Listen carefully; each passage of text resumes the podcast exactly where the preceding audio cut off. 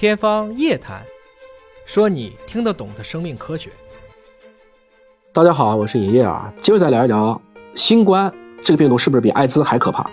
多次感染啊，会把你免疫系统彻底给整崩溃了。我想说，首先啊，新冠病毒和艾滋病毒都是 RNA 病毒，新冠病毒是目前已知的单链 RNA 病毒之王。什么意思呢？它的基因组有3万个碱基，流感只有14000，所以新冠这个基因组大，它的突变可能性，它的突变的点当然就多。艾滋也是 RNA 病毒，但是艾滋是双链 RNA 病毒。说尹哥还有双链 RNA 吗？生命科学唯一不例外的就是例外。所以他们两个其实不管是结构，包括他们的机制都不一样。艾滋叫逆转录病毒，一般呢我们理解从它是一种慢性的感染，它会把自己整合到人类的免疫细胞当中去，相当于它化妆成特务进到了我们细胞里去，这是它的机制。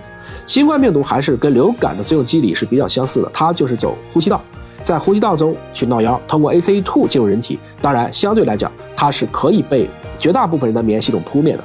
所以我们一般管新冠病毒病称之为自限性疾病，也就是说通过您自身的免疫系统把它给干掉了。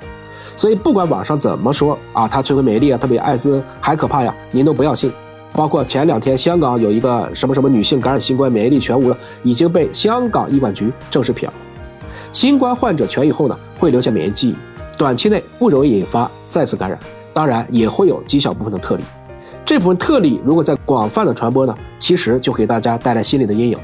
归根结底呢，这一刻恐慌没有任何利益，平和的心态，更多的了解，所谓知之越深，畏之越浅啊，不要太多的去听信这些不幸者偏差。面对新冠，我们还是正确的做好防护，我相信绝大部分人都会顺利的度过这一波的疫情。